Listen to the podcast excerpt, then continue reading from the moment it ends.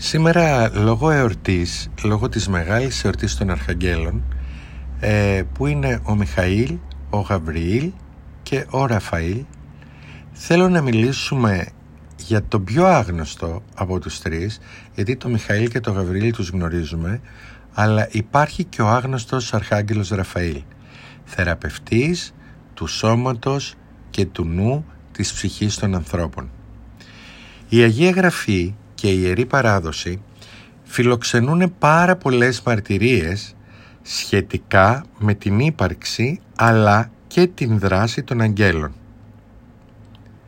Μετά από την πτώση των πρωτοπλάστων, άγγελοι είναι αυτοί που φιλούν τον παράδεισο, άγγελοι είναι αυτοί που διδάσκουν τον Αδάμ και του διδάσκουν τον τρόπο με τον οποίο θα καλλιεργήσει τη γη, ενώ επίσης άγγελοι είναι αυτοί που εμφανίζονται στον Αβραάμ, το Λότ, κατά την έξοδο που κάνουν οι Ισραηλίτες από την Αίγυπτο και σε πολλούς από τους προφήτες. Στο κείμενο της Καινής Διαθήκης οι άγγελοι μνημονεύονται σε πάρα πολλά χωρία εκ των οποίων τα ενδεικτικότερα είναι κατά τον Ευαγγελισμό της Θεοτόκου και καθ' όλη την πορεία του Ιησού από την γέννησή του μέχρι και την ανάληψή του. Εκτός από τους πολύ γνωστούς μας αγγέλους, Μιχαήλ και Γαβριήλ, ε, ένας από τους σημαντικότερους αρχαγγέλους, αγγέλους, αρχάγγελος, είναι ο Ραφαήλ. Το όνομά του να δούμε πρώτα. Τι σημαίνει το όνομα Ραφαήλ; Το όνομα Ραφαήλ σημαίνει ο Κύριος θεραπεύει. Ο Κύριος ικανοποιεί τα αιτήματα. Να ξέρουμε ότι κάθε όνομα στην Παλαιά Διαθήκη κρύβει ένα συμβολισμό και κρύβει ένα μήνυμα. Στο βιβλίο της Αγίας Γραφής «Ο Τοβίτ» διαβάζουμε πως ο γέροντας Τοβίας έστειλε το γιο του Τοβίτ στους ράγκους της Μύδιας για να ζητήσει από το Γαβαήλ τα δανεικά που του είχε δώσει έτσι ώστε να μπορέσει να ανταπεξέλθει τις δυσκολίες της ζωής. καθώς εκείνος από ό,τι φαίνεται θα πέθαινε. Το μακρύ αυτό ταξίδι ο Τοβίτ το έκανε με έναν υπέροχο συνοδό που του στάθηκε ως το τέλος απαραίτητος βοηθός, το Ραφαήλ. Κάτα την γραφή, ο Ραφαήλ ήταν άγγελος Κυρίου που συμπορεύτηκε μαζί του και που τον βοήθησε εν τέλει να επιστρέψει πίσω σώος και αυλαβής. Αυτό θα το δούμε στο Ντοβίτ κεφάλαιο 5 και 12.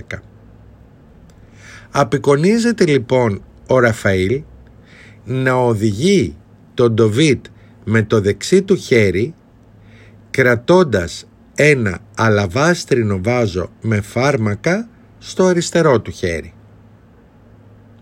Αξίζει να θυμίσουμε για να δικαιολογήσουμε και τη σημασία του ονόματός του πως ο Ραφαήλ γιάτρεψε σε κάποια δεδομένη στιγμή τη γυναίκα του Τοβίτ, τη Σάρα και προς το τέλος όλης αυτής της υπόθεσης ξανάδωσε το φως στον πιστό τυφλό γέροντα το Βία.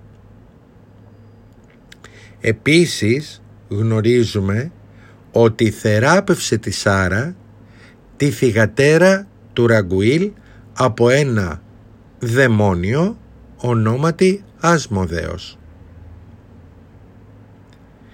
Για όσους γνωρίζουν, τον επικαλούνται, τον αγαπούν και τον έχουν στη ζωή τους, ο Ραφαήλ θεωρείται ο θεραπευτής του σώματος, του νου της ψυχής και του πνεύματος και χαρακτηρίζεται και προστάτης όλων όσων τον επικαλούνται.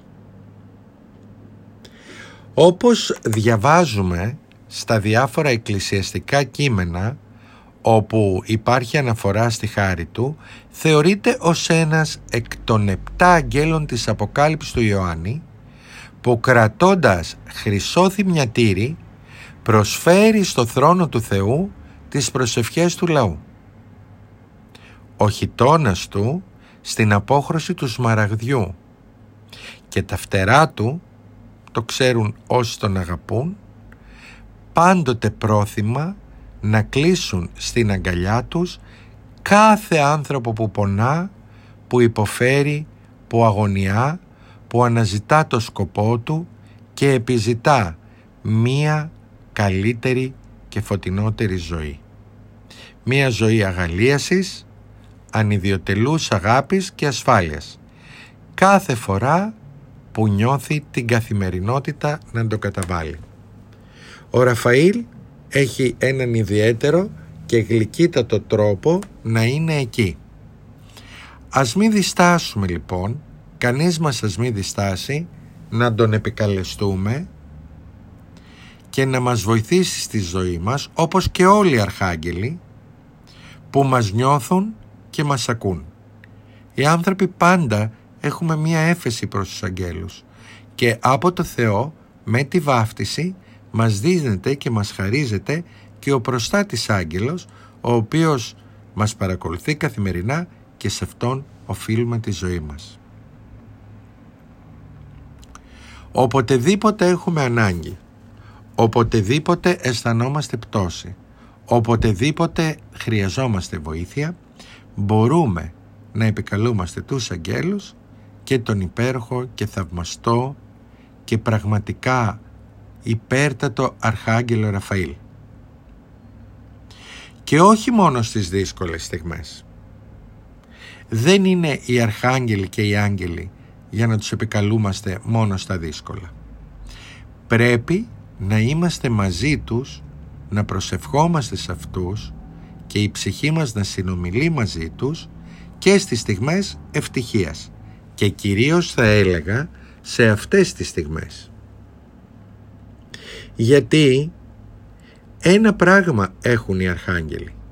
Χαίρονται να μας βλέπουν ευτυχισμένους και να μας βοηθούν στο να χαμογελάμε, να χαμογελάει η ψυχή μας και να βρίσκει το, το δρόμο της διώχνοντας πραγματικά όμως δυνατά και ισχυρά μακριά από την καρδιά και το νου μας κάθε σκοτεινιά την κάθε είδους συννεφιά αλλά και σταματώντας κάθε ψυχική μπόρα.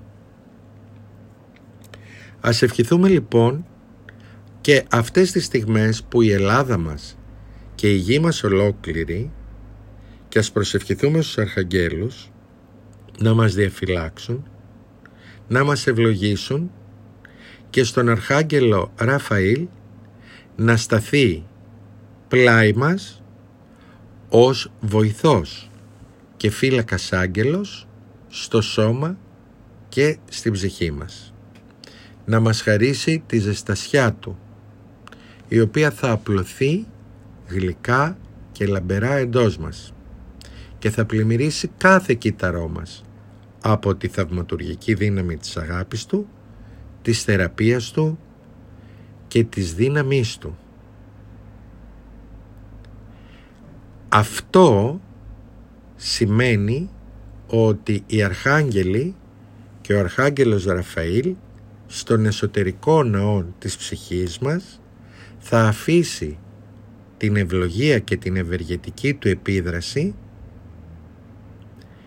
ώστε το φως σε κάθε έναν μας ξεχωριστά στην Ελλάδα μας την οποία τη διαφυλά και την προστατεύει όπως και όλοι οι αρχάγγελοι αλλά και σε εμάς τους ίδιους θα φέρει το θαύμα και τη χαρά του ήλιου ξανά στην ψυχή μας. Θα μας απαλλάξει από τη δυσκολία και την οδύνη και θα αποκαταστήσει τον κόσμο μας όπως ήταν πριν από όλα αυτά τα προβλήματα που διατρέχουμε σήμερα. Θα μας ελευθερώσει και θα μας γυρίσει πίσω το χαμόγελο τη συμπόνια και τη διάθεσή μας για τραγούδι, ομορφιά και προσφορά. Χρόνια πολλά. Καλημέρα.